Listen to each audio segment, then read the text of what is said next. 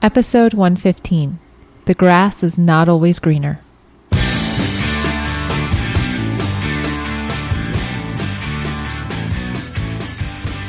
Welcome back to One Extraordinary Marriage, where we talk about life, love, and the pursuit of intimacy. You're here with Alisa DiLorenzo, And Tony DiLorenzo. and uh, gosh, we're halfway through April. I know. Welcome back. Welcome back. Hope you all have had a good week. Um, It's been a fun week here. yeah, This is the week after Alisa's period. And I got to say, for those folks out there, if you haven't started your own intimacy lifestyle, which we've discussed numerous times, and I'll give a real quick update. Three days a week, I have the opportunity to initiate. Three days a week, Alisa has the opportunity to initiate one time. Saturday is an off day or a bonus day. But my goodness, the week after, we have learned this over, gosh, two plus years of doing the intimacy lifestyle. It is just like, man, i- if heaven is like this, holy cow, is it going to be good? is it going to just be awesome? I mean, Okay, it- and it I is- just want to say it's it's actually not that we have the opportunity; we actually have a responsibility during one of those three days. yes, Because yes, that opportunity kind of leaves it out there Yes. to be sort of like, yeah, if I want to or not. We have responsibility. right. Th- this is usually the highlight of my month. Um, oral sex is very much a pleasure to Alisa. This week, after this week, eh, there, there's two more weeks before her period. So those two last weeks, it's it's sort of iffy. It just depends on where she's at and what she's feeling. Totally understand. But this week, she's totally into it, so I get to enjoy that. So that being said, it's time to announce the. What? se- well, we might as well announce the challenge since Oh, we're already yeah. talking about dates and. Yeah. So this is, I guess it's our second. Is it our second? Third. an- third annual with you guys. Say I lose track because it just seems like we haven't done it that long. Um, Right. We are announcing the third annual Seven Days of Sex Challenge. It will be from May 6th through May 12th, 2012. So if you're doing the math, yes, that does fall in about a month. Um, which works out for us. It- it is a little selfish on our part. We do know that. We we totally know that. But we lead this, so we really want to be amped up and be doing it when we're doing it because we've done it on weeks when it hasn't worked in the past. Uh, and I want to say I think it was the first annual, and then we also had the first annual coincide with our marriage retreat that we were on, and it was just a mess for us. We we were honestly at the end of that just toast.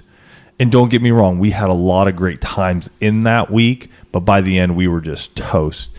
Um, so so we set this up this way. If you can join us, you have plenty of time. You got a month to start discussing it with your spouse, seeing if it works out in your schedules and everything. We hope you can start sharing that. You can just tell your friends, "Hey, Tony and Lisa with One Extraordinary Marriage are going to be doing the Seven Days of Sex Challenge coming up May 6th through 12th. Um, you won't see anything up on the website though until probably like May 1st.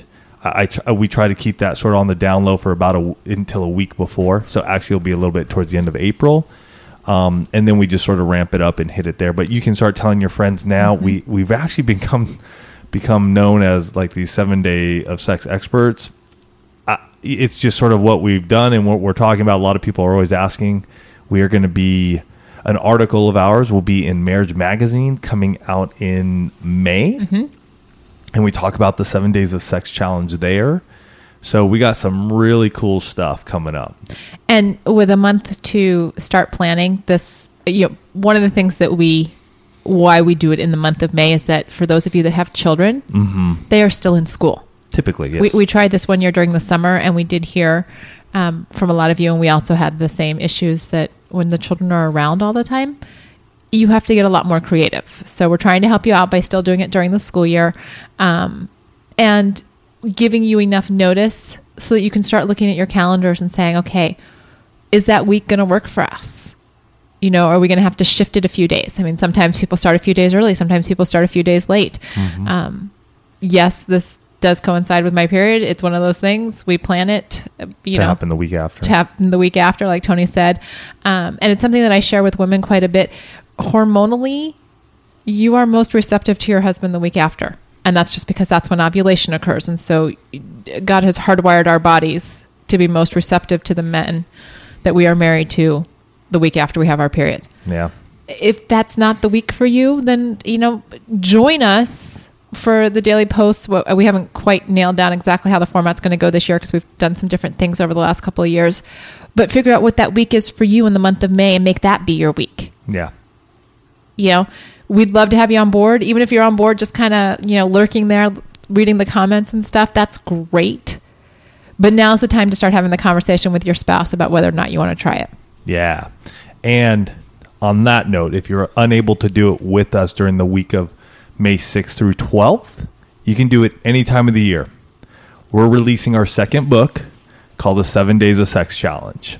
And this has been on the down low. We haven't shared this with anybody, so you guys are the first to know. We have written a book called The Seven Days of Sex Challenge, and it's called, it's the first in our series of books that we call the Ready, Set, Go action guidebooks. And these are books that we will be writing here, more how to to get you guys doing what you want in your marriage. And this Friday, April 20th, 2012. So those of you who are listening after April 20th, 2012, we may have a replay or something. But we are going to be on Ustream live from 9 a.m. Pacific to 11 a.m. Pacific Standard Time. I will be tweeting out and putting it up on Facebook and everywhere else I can, and probably here on on uh, oneextraordinarymarriage.com. I'll put a quick post up too, so you can go here and click. But we are going to be up on UStream sharing the new book, talking to you guys. If you guys have questions for us, come on in, chime in. It can be about the seven days of sex challenge. It can be about what we're doing with intimacy lifestyle, whatever you want it to be. But here's the cool thing during this time period, we want you to go out there and tell your friends to pick up the book because we want to hit number one on Kindle. Okay? It's 777. And many of you may be going, why is it 777? Well, Lucky seven. seven days of sex, lucky sevens. All right. And we just want to hit Google or hit Google. We want to hit number one in Kindle. We're going to be giving away bunches of stuff. We're going to be giving away free audio of mm-hmm. the book. We're going to give away free audio of Strip Down. So we're going to have those out there for you guys. We'll probably be giving those away like every 10 minutes the best question or something or other. We'll figure out something. But we're going to we're to just have a real fun time giving away stuff. You can pick up the Kindle version on that day. We'll have links and all that for you. So, for those that haven't um, participated in Ustream before, can you give just a little verbal on kind of how that, you know, is it call in? Is it they type questions in? Because there may be some people listening that you say Ustream. Oh. And it's kind of like when we Yeah, tell some people that we podcast, and I'm like, what is that? So, Te- it's text chat. it's text chat. Okay. Yeah. I, there may be some call-in feature. I don't know. I have to go look at it a little bit more. So But text you'll you'll basically have the option to type in your questions and we will be answering those as they come in. Yep. Okay. And you'll see our lovely garage because I'll, we'll be working off my Mac, which has the camera. So you'll get to see the background of our lovely garage. Eh, maybe Which we'll, I'm working on because as you guys know from last week, we're doing a, we're doing a little more catch up on Tony and Alisa this week than we normally do, but I promise you the meat of the podcast will be great tonight. Um, so last week, big old cluttering Mhm. thing, monster lurking in our house, and um, Lori Lowe. What did Lori write? Um, trying Trying to remember. Okay, Can't we'll look remember that off the top up. of my head. Um, anyway, I follow Lori on Facebook and whatnot. So she had put up, very much like we did with Strip Down, she had put up this book called Winning the Clutter War. And it was one of those days that that was one of the free books on Amazon. And so, of course, I pick it up, um, download it to my Kindle, and, or actually to my iPhone because I do not have a Kindle yet, and started reading it. And it's, it's the first decluttering book that has spoke to this brain of mine um, because she gets to the personality behind it. And it's not it's not a blaming book. It's not a you will always be this way book. It's a let's talk about why you're like this and how to get past that. So embrace the book. And we spent a lot of time we spent basically all day saturday harmoniously Very hard. working through rooms in our house. Yeah. um, we did our bedroom, we did the two bathrooms, the living room, and the kitchen.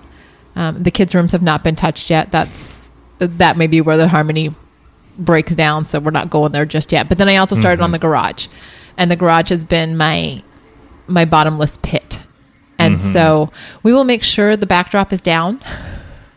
But I just want you to know that those of you that have um, have struggled with clutter and with messiness, check out this book.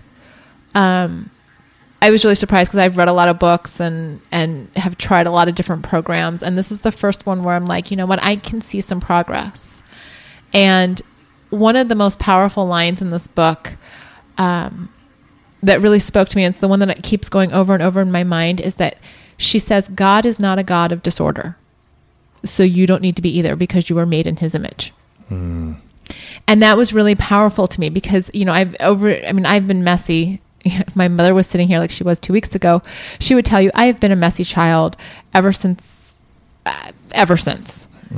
And I was the kid who, you know, dumped all the stuff behind one side of the bed or shoved it all into the closet. And so realizing just in that simple sentence that I don't have to live my life this way. I will always have messy tendencies. That's just kind of the way I'm wired.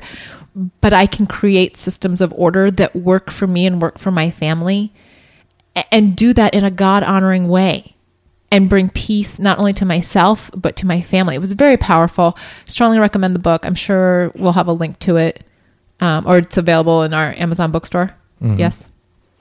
So, um, Yeah, we'll we'll put a link to it that will be. yeah i just i strongly our, uh, recommend it because you guys know that i've battled with this if you've listened for any length of time you know that i am the messy spouse Yeah, and and you know what? What We're getting through it.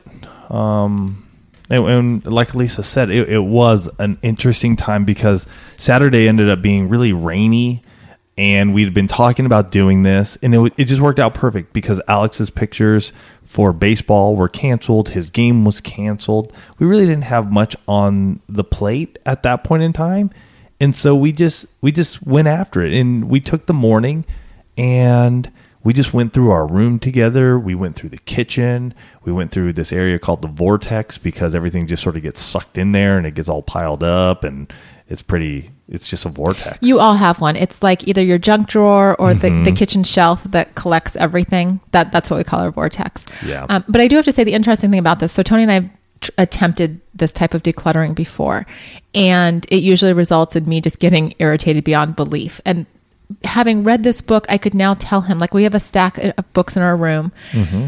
that i'm not ready to part with uh, we did we did get rid of a lot of books we donated them right because we also went through our living room as well and we have a built-in cabinet there, bookshelf Mm-hmm. cabinet, so we have lots of old books that we that have, we've just that just have never op- have been we- opened Yeah, or we haven't opened them in years. And what were you talking about though? A lot of this sentimental value.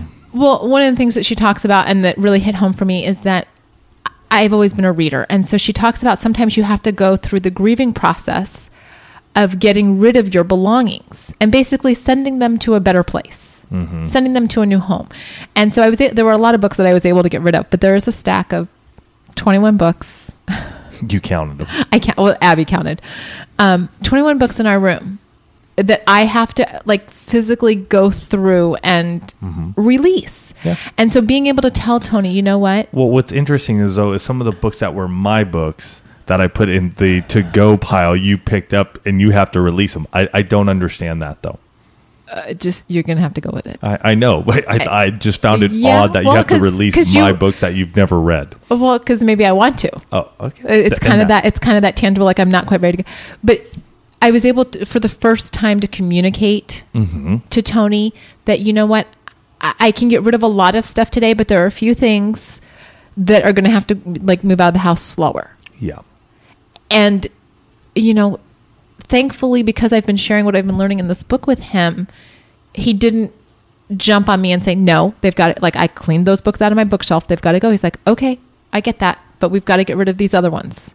Right. you know, this stuff has to go. So we, you know, worked all morning and actually on our way out to lunch because we hadn't obviously done anything in the house food wise, we went right to Salvation Army. Right. And, and just as a funny note, so we pull into the Salvation Army parking lot and they've got a sign up that says 75% off today only. And, and of course, this is the kind of thing that just makes my mouth water because I'm like, oh, huge sale. And I just looked at Tony. I'm like, I'm so glad you all are in the car because I would have no willpower mm-hmm.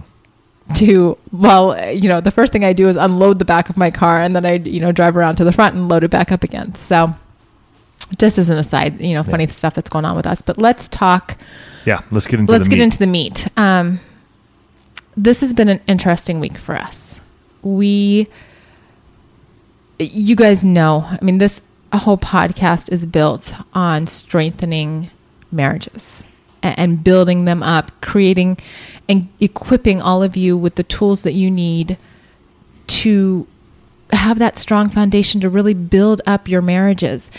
And this has just been one of those weeks where it feels like we've been hit on a number of different angles with couples whose marriages um, are going in the other direction. yeah.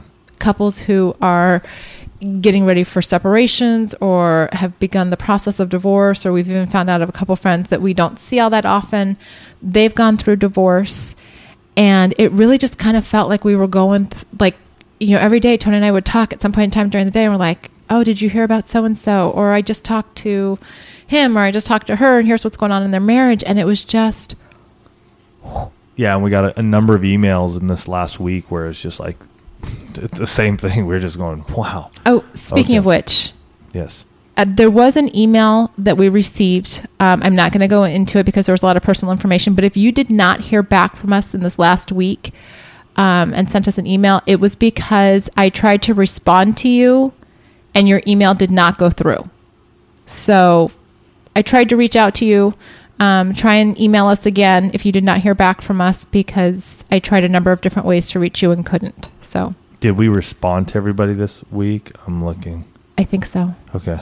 There was just there was one that I specifically tried Okay. to respond to and didn't. And just email us again if Yeah. you didn't hear from us. Um, if you've got an alternative email, that type of thing. Because, like I said, I tried to um, get through to a couple people, and there was one specifically that did not go through. Mm-hmm. So, as an aside, um, the thing that I that I heard over and over again, though, is we're going th- through and we're hearing about all these couples that are just struggling and having problems. There were two sentences that kept coming up over and over again that just about made me want to pull my hair out. to the point that I was ready to podcast to you guys this episode last week, probably Wednesday or Thursday, because I was so lit up like a firework.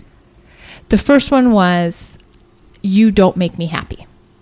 I'm, I'm hearing one spouse tell this to the other spouse, You know, you don't make me happy anymore. That's why I'm, you know, having an affair, getting out of this relationship, doing these destructive behaviors. It's because you don't make me happy. Mm-hmm. And the thing that I have to say to that is that your spouse does not have the responsibility to make you happy. Th- They have a responsibility not to hurt you, but happiness is something that comes from within. That comes from being in a good place in your life with you, for you, only you. I do not look to Tony and sit here across the table from him and say, You're responsible for making me happy. That's your responsibility. You have to do everything that I want to make me happy. And if I'm not happy, that's your fault. Mm-hmm.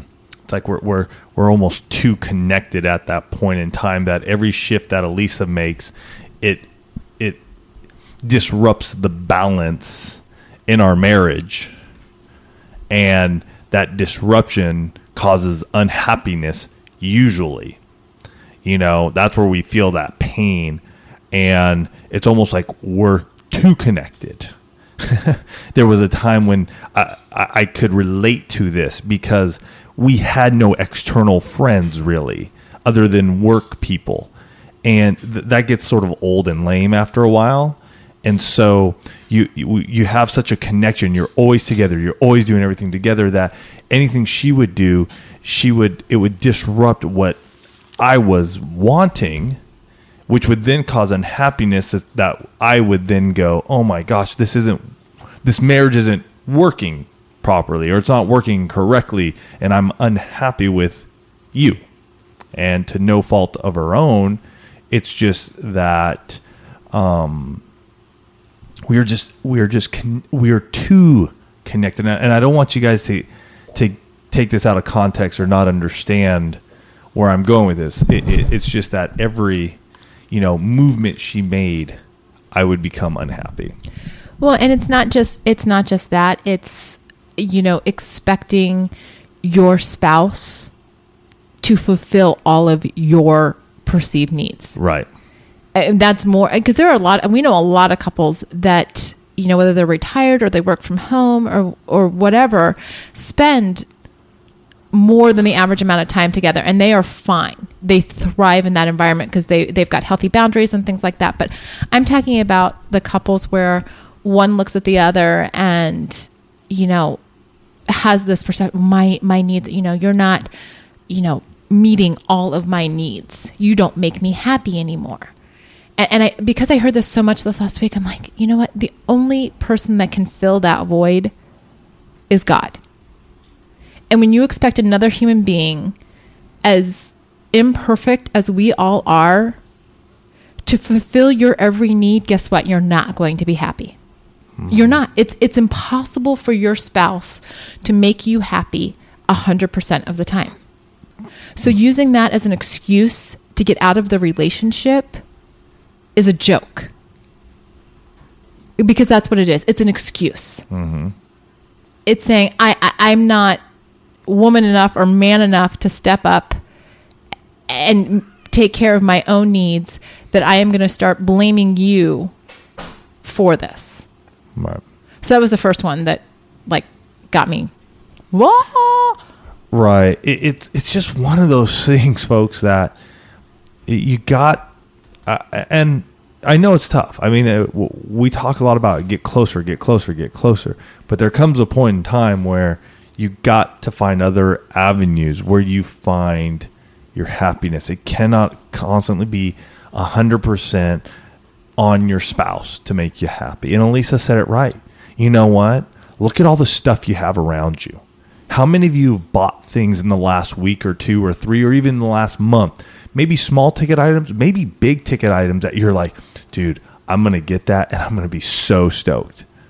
And a week later, you've completely forgotten about it. Mm-hmm. Well, you even commented on that when we were dropping all that stuff off at, at Salvation Army. Just all of the, and we're just in the donation area, just all of the stuff.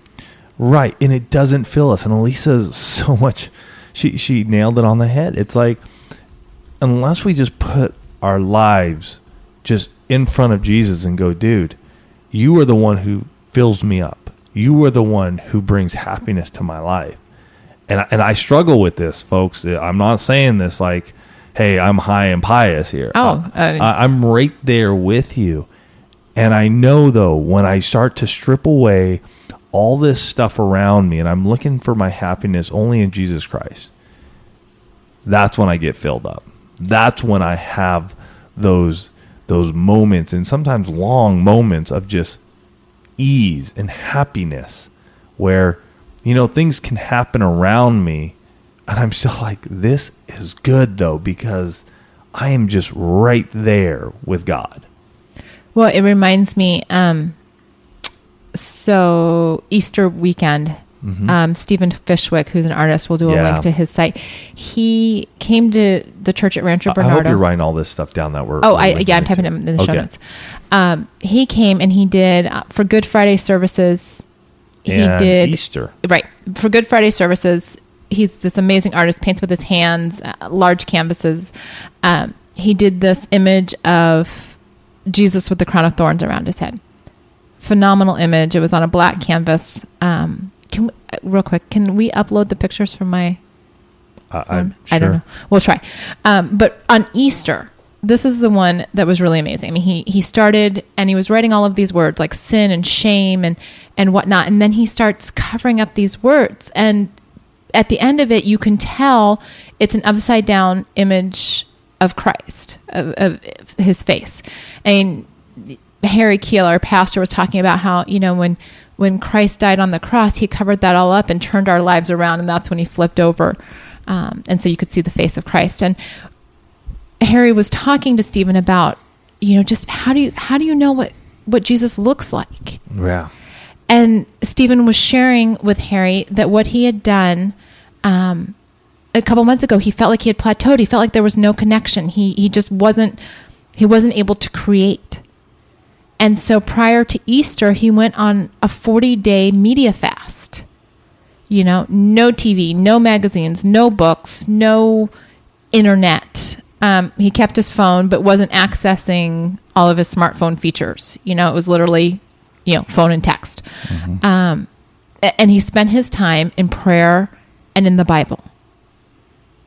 And it was during this fast from all of the other distractions, just getting reconnected to God, Yeah. that his inspiration came back. And that's why he can go and create these amazing representations of Christ because he's got that direct line. Mm-hmm. He knows where his happiness is coming from.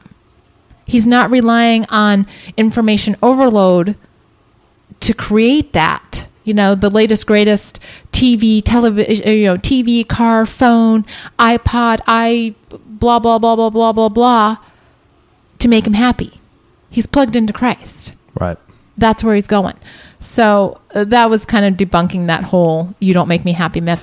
And then the second one that I heard Yeah. that just oh is the one where you know one spouse says to the other, "I don't know if I've ever loved you." We've created this life together. We've created children together. We've spent years together. And then all of a sudden, we find ourselves in a place where things are not going well. And out comes the line I don't know if I've ever loved you. To which, and I don't say this very often, but to which I say BS. Mm-hmm. Because why on earth would you have invested all of this time, created this life to get yourself to a point where when things, you know, are a little bit rough, and we've done rough, folks. I am not making light of of situations that plague your marriages. We've lost children. We've been in financial crisis. You know, we've we have dealt with addiction. We have dealt with big things in our marriage. And, and when we were at our lowest point, when Tony came back from the trail, the one thing that I told him when I had actually the day that I had looked up a divorce attorney was, "I still love you. I just don't know if I can be married to you." Like I, I knew the love was still there, but I'm like, we got to figure out a way out of this because this muck that we're in, this is not good. Mm-hmm. Like I never questioned whether or not the love was there. I questioned how we were going to make it work in our marriage because at that point in time, we were two strangers Occupying a bed occupying a bed. in an apartment. Yeah. You know, but to hear, I don't know if I ever loved you. Well, why would you get married with somebody that you didn't love? Yeah. You know, if the infatuation's that strong, wait a few months. See if it's going to burn out. You know, but if you've created a life with somebody, to, to suddenly throw that up as your line, I don't know if I've ever loved you. You want to talk about destroying another person? A, a person who has has been with you through thick and thin, who you've supported, they've supported you, you've created children together. I, I, I heard that from a couple people this week, and I'm like, are you kidding me? Yeah. And these are people where I know their history. I've seen them together. Unless there are incredibly, and I, I know this is true, they're incredibly masterful deceivers out there.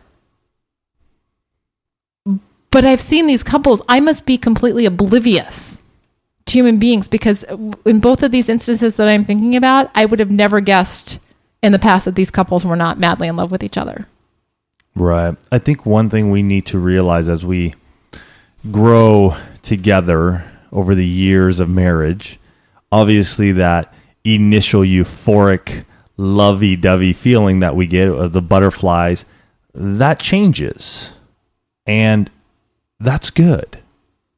It, it's okay. And what we need to do is realize it and understand where those feelings of love are coming from because it's not the affa- the infatuation or the the newness you, you know Alisa titled this you know the grass isn't always greener because a lot of folks are going where the grass looks greener they're they're walking away from what they've been around because they get this new sense of excitement mm-hmm. and that new sense of excitement is on that green piece of grass over there. Well, let me tell you something that a buddy of mine told me this week as I was talking to him because he's having a couple struggles in in his marriage as well. He goes, you know, when you go through AA, and I've never been through AA, but he goes, when you go through AA, one of the biggest sayings, I guess, there, and some of you may know this, is wherever you go, there you are. So if you go over there to that grass that's greener and you're stepping away from your spouse, guess what? When you go over there to that grass, that nice green piece of grass and it's new and exciting, guess what? You're still there. Still you who's who's coming coming along for the ride. You haven't changed. And so what what do you think is going to happen in this new relationship? In this new exciting world you're going to go venturing down cuz you're still there. And you bring all of your good, bad and ugly with it. All right? So j- just think about that. Wherever I go, there I am. And and hmm, uh, this also hits us because we've been hearing about a number of affairs, mm-hmm. um, emotional, a lot of, emotional, lot of emotional affairs. Um, guard your heart, folks. Turn to your spouse and not somebody else. Yeah. You know, we're hearing about marriages that are ending after decades together. And it's because emotional needs are not being met. Mm-hmm. And, you know, part of that's because we fall so easily into those routines. We fall into the, well, you know, it's, it's good. I mean, I remember the, the one listener we had that wrote us back you know, didn't want to write, didn't want to rock the boat because things were good. Mm-hmm. We were going along. We were cruising, cruise control. Things were good. good. You know, well, all good means that, you know, things might not be getting discussed because we don't want to upset things. Yeah. You know, why cause confrontation? Well, sometimes confrontation, if it builds up your marriage, is not a bad thing. You know, it's much better to have the conversation saying, you know what, I, I miss the talks that we used to have. I miss spending time with you. That is a much better conversation to have than to be on the receiving end of, I don't think I love you anymore. Right. Because you don't talk to me. Or I don't think I love you anymore because you know what? The guy at work, he listens to me. Mm-hmm. Yeah, and that's what we're hearing, folks. So we're hearing that that we are not protecting our marriages. Yeah. We are allowing other people into our marriages and it's destroying them.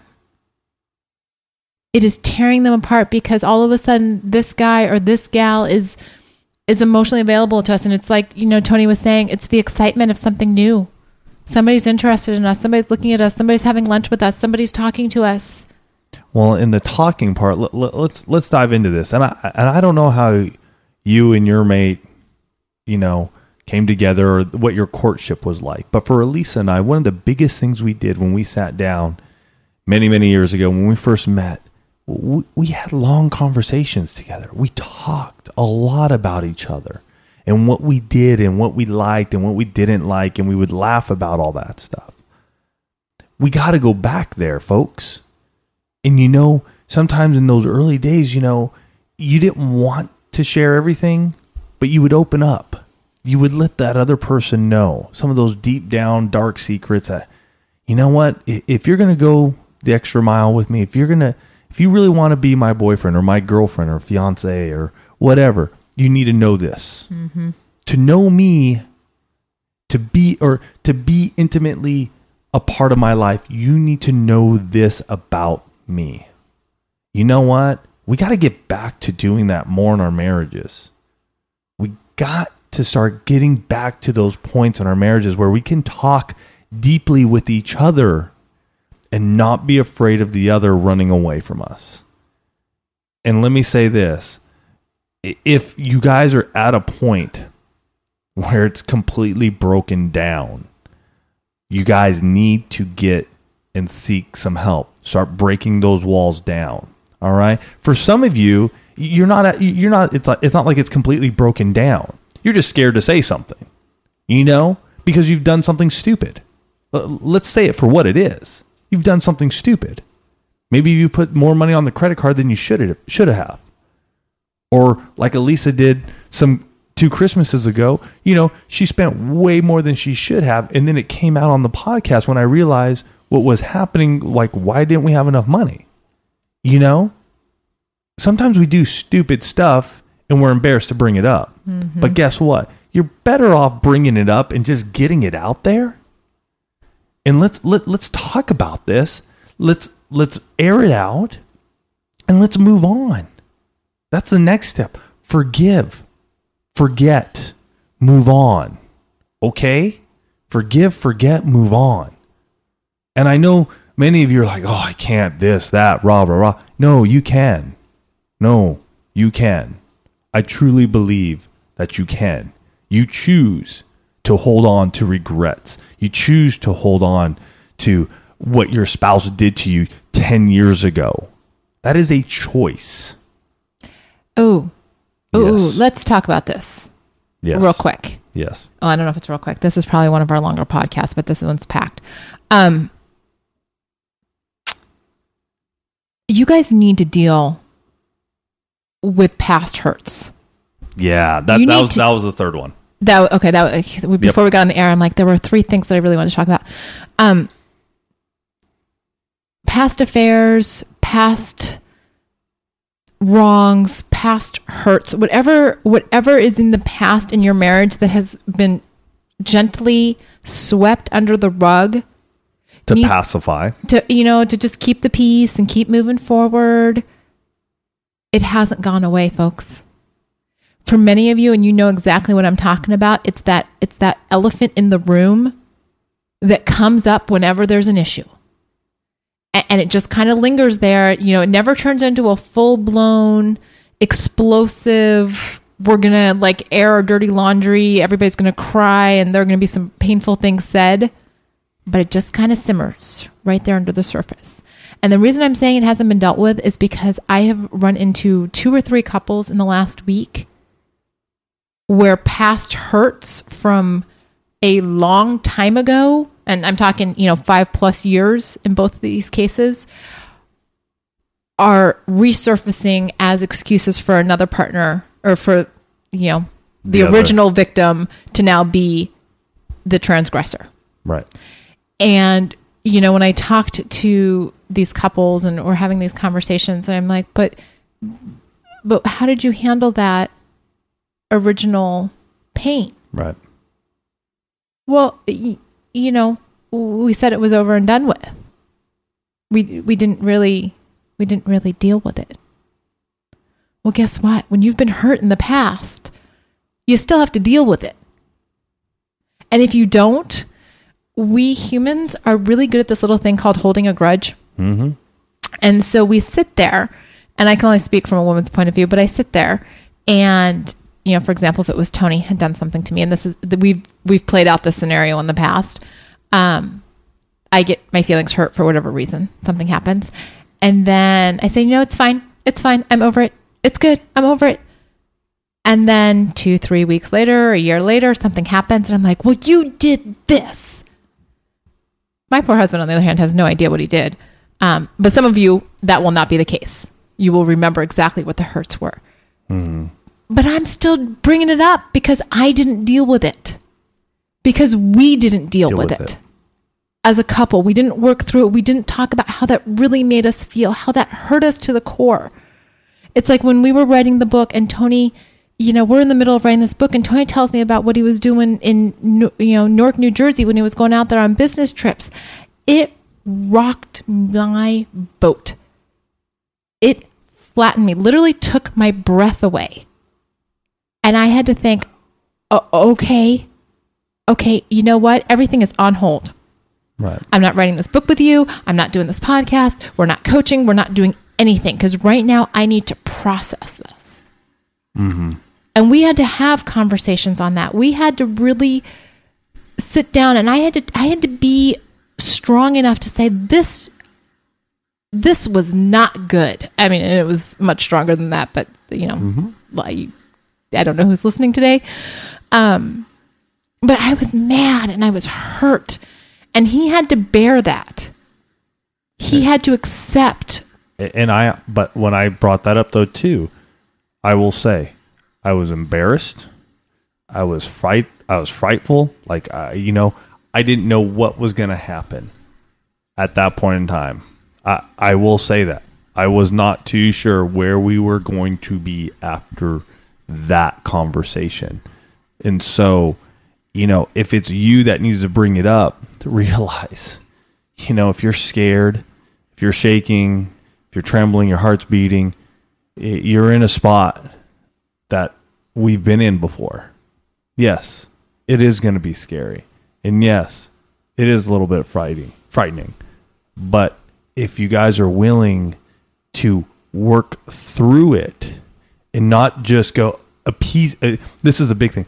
As long as you're not willing to appease each other just to get rid of it as quickly as you can you can come out stronger.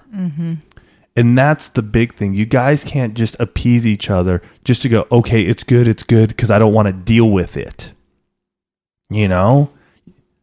Because you're going to deal with it now or you're going to let it fester for a few years. And the blow up when it's been festering for a number of years is going to be infinitely worse mm-hmm. than if you deal with it today. Right. And i say that from from personal experience and i say that from the marriages that we are witnessing around us where past hurts are wrecking havoc yeah it, they so really are. that that like tony said that was the third thing that i just i really i cannot stress to you enough. You two are you two know the hurts that you have in your marriage. You do. You know what you have done to undermine the foundation of your marriage. And you also know i would venture to say in the back of your mind whether it's been truly dealt with or if you're just kind of in this brush it under the rug mode. If it's been truly dealt with, then no, you don't need to bring it up again. It's been dealt with. Right. Yeah, it's done. It- It's done. You Move forgive. past it. You forgive.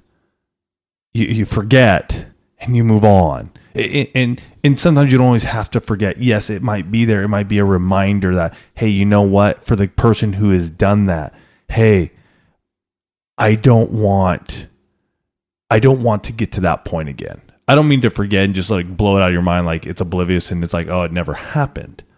But I realized when I brought tho- that up to Alisa how much hurt it brought. And I don't want to go down that path again. I don't want to deal with it. So I don't forget it like um, you know, like it never happened. No. But we move on. We we live in the present. We live in the now. And we can go up to Jesus and go, Lord, just watch over me, okay? Guide me so I can be better, you know, so I can fulfill what you have in store for me here.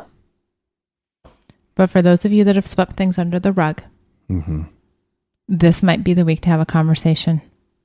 It will not be easy. No. It will not be unemotional. But it is necessary. Start healing your marriage now. Yeah, and we can direct you. I put in the show notes to um, direct them back to Dr. Corey Allen. Um, Mm-hmm. well, just, I mean, if you, go to, if you go to oneextraordinarymarriage.com, you'll see blow up my marriage on the right hand side. You know, if it's time to blow up your marriage, go there, click it, go do it. and blow up my marriage is a positive thing. Yeah. it, it's rebuilding what you already have. It's not blow up my marriage to get out of it. I just I want to be very clear. Yeah. We're blowing up your marriage to save it. Right. You know, because this has been a tough week.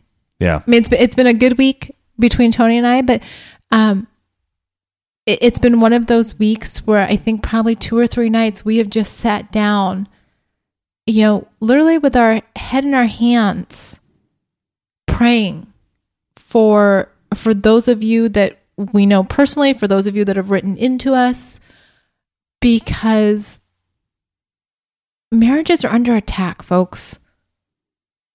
Or as my smartphone likes to put, attach. Yes. um, Yeah. T- Tony's phone. Yeah. Anyway, All right. um, they're they're under attack, and so you are the strongest resource that your marriage has Mhm. to keep it together. Because when you start fighting for your marriage, and when you start fighting for the institution of marriage, it gets a lot harder to weaken that. But if you both take a really kind of ho hum, we'll let whatever happens happen. I can guarantee you, the worst is going to happen. Yeah. So stand up and fight for your marriage. Realize that the grass is not greener somewhere else. It just has a shiny coat because it hasn't been cut yet. You know what? But when when life starts to happen over there, guess what? The grass over there looks just like the grass in your own backyard. Yeah. You know Sure. what? That grass has all the same issues. It's just all polished up. You know, stop lying to each other. Stop being so hurtful with your words. You know, don't. don't- oh, I guess that's. I guess that's my beep to end it up. No. Don't. Don't use your words to wound.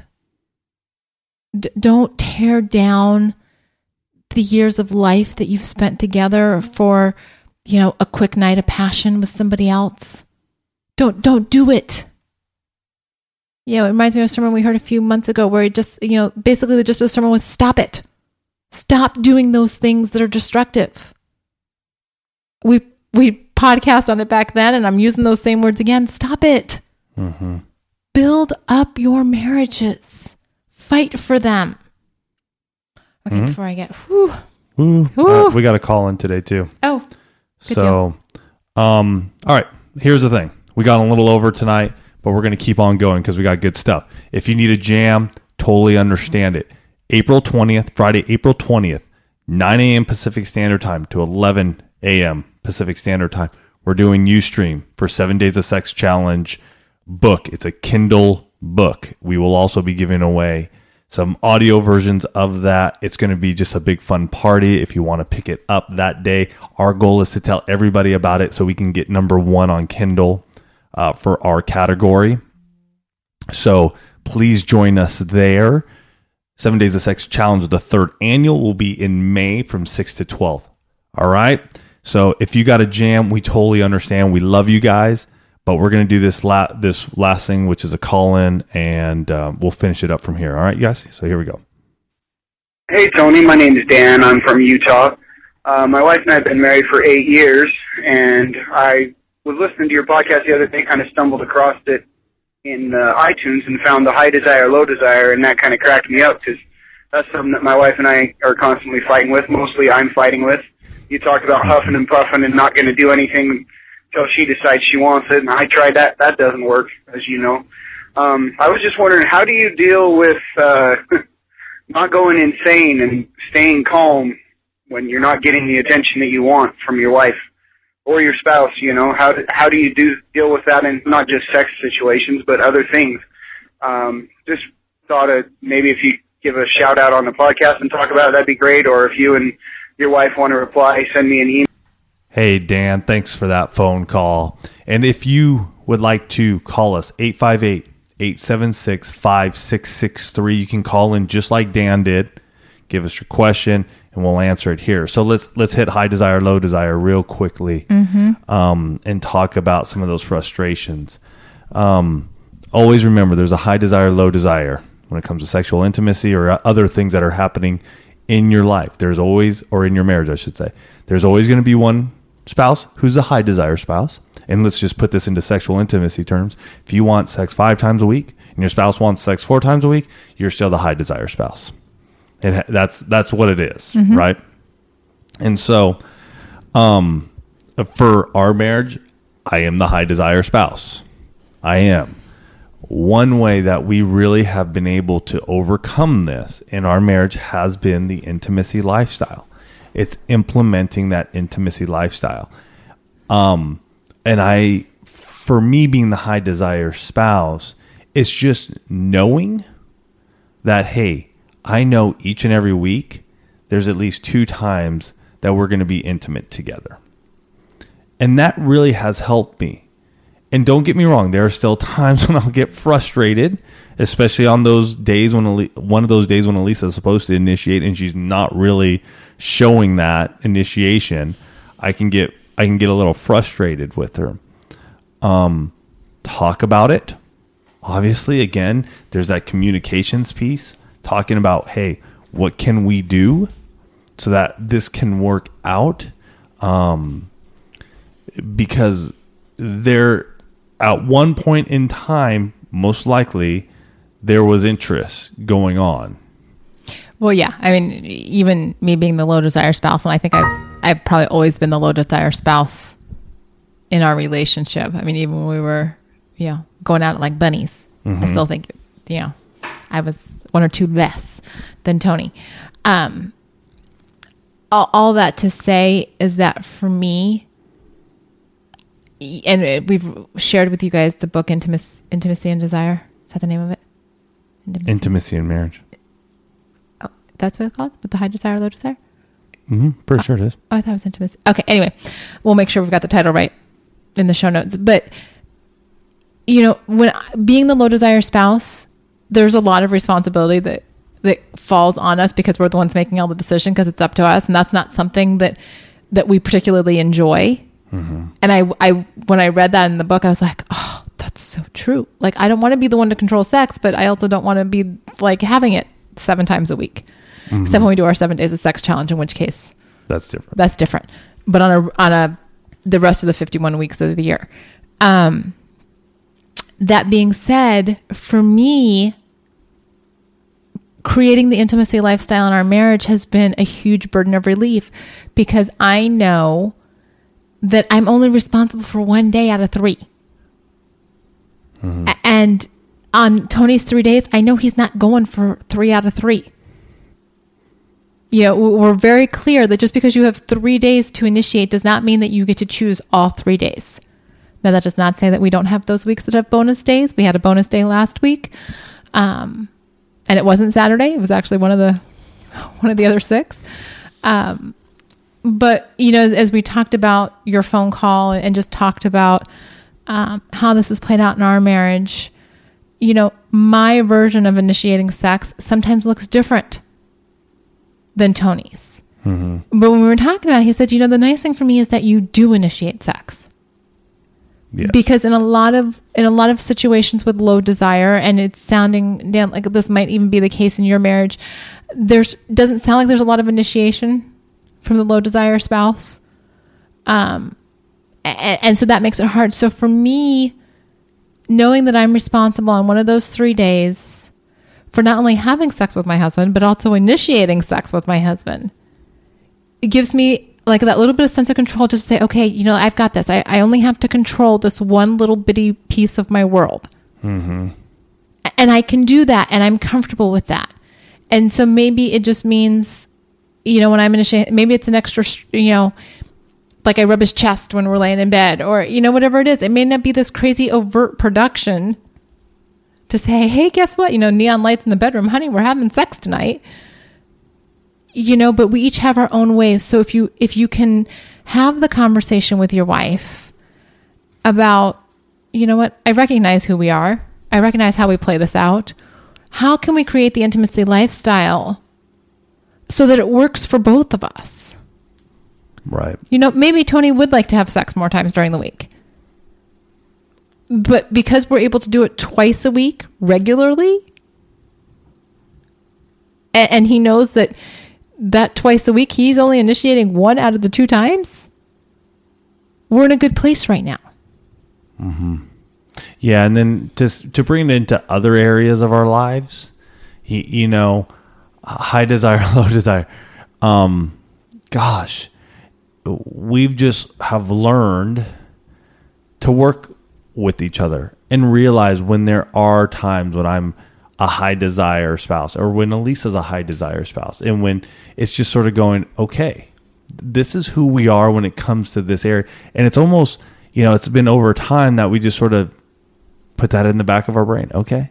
You know, I I know when it comes to meal planning and cooking, Alisa's a high desire spouse when it comes to that. She is because I have no really. I'm just sort of like whatever. I mean, today after dinner, she's like, "Okay, guys, what do we what do we want to have for next week?" And she's in a little bit of a rut, and I'm and I'm I'm like, uh, I don't know, whatever. Let's do whatever. And I mean, she's sitting here trying to get information from all of us. Okay, what do you guys want? You know, that's where she's a high desire, and I'm just sort of like, eh, whatever. Just let let's figure something out. Um, you know, and so knowing that though, she's not like berating me. Like Tony, you you need to come up with three items, and I'm going to come up with three items, and we'll let a kid come up with one item. You know, so that, that's that's another area in our you know in our marriage. Um, another washing dishes. Uh, high desire is most likely me. Um, because at least I, I, have I think no that's desire. probably that's probably like a double low desire, but you, I, I, I have just a little bit. you're I a have like smidgen higher than I am. a smidgen higher on the high desire aspect there. Yeah, and we're, and we're, we're kind of poking fun at, at some of these other areas, but the reality is is that in, in any situation that you're doing something with another human being, somebody's going to be high desire, somebody's going to be low desire. So it's figuring out how to create a win-win situation so that you both, like you said, you know, you're not banging your head up against the wall, or you said something about being frustrated in your, in your message, and and if you can recognize that your wife is the low desire spouse, then it's saying, okay, how do we create this so that she is comfortable and I'm satisfied? Mm-hmm. You know, and knowing that, you know, just for example, I mean, if you want to have sex three times a week and she's good with, you know, twice, okay, it's going to be twice. Accept it. It's not going to be three times, except maybe if you get a bonus day. But how can you create those two days so that you're thrilled and it doesn't bother you so much that you're not getting the third day? Mm-hmm. Or, or whatever your scenario is. I'm just, you know, these are all hypothetical situations, but it, it's it's having the conversation. It's figuring out. It's strategizing. I mean, you guys are a team. It's figuring out what's going to be the best solution and having the discussion in a calm, peaceful manner. This is not the time to say, you know what, I want to have sex more than you do. So, like, how are you going to fix it? Right. That will get you nowhere. In fact, it may even get you less sex than what you're getting now. Yeah. The better tact is, I'd love to figure out how, you know, we can create this this lifestyle where we're both satisfied. I'm not going to use the word happy because you guys heard me go off on the word happy earlier, but where you're both satisfied and content with how your life is. Mm-hmm. Yeah. All right. There we go, you guys. Wow. We're closing in on 60 minutes here tonight. Oh my goodness! When was And- the last time we did that? I know. And you know, sometimes we just have good stuff and we got we got to share it. So, we went long. All right. You know what's up. All right. If um, you want to hit us up, easiest way shoot us emails and this will come to both it will come to one of our inboxes. It's it's at info info at oneextraordinarymarriage.com we'll both get it. We both look at them we pray for you guys. When you guys send us emails we pray for you. We may not respond right that day. Realize a lot of times Alisa and i need to get together and we need to talk about your email it's what we do. We, we need to talk, and sometimes we just don't have time each and every day to sit down and talk and pray for you guys. So it does take us two, three, sometimes four or five days to get back to you. Don't think it's gotten lost. It has not. We love you guys way too much to just ignore you. But we take what you guys send us seriously. Mm-hmm. And if we were going to be very curt and quick about it, we would just send it on its way, real something real quick back to you. But that's not who we are, and we can't do that to you. You guys mean way too much to us. So just know, send us those emails. We get them. We will respond. Either Alisa or I will. If you want to hit us up, though, and have us answer a question on the air, 858 876 5663. We'd love to see you or hear you and answer that question. April 20th, Friday, 9 to 11 p.m. or a.m. Sorry, a.m. Pacific Standard Time. Ustream. We'll get you guys updated on that, and so you know where we are. Other than that, heck, Mark your calendars, March 6th through tw- or May 6th through 12th. Yes. We love you guys. Have a glorious week.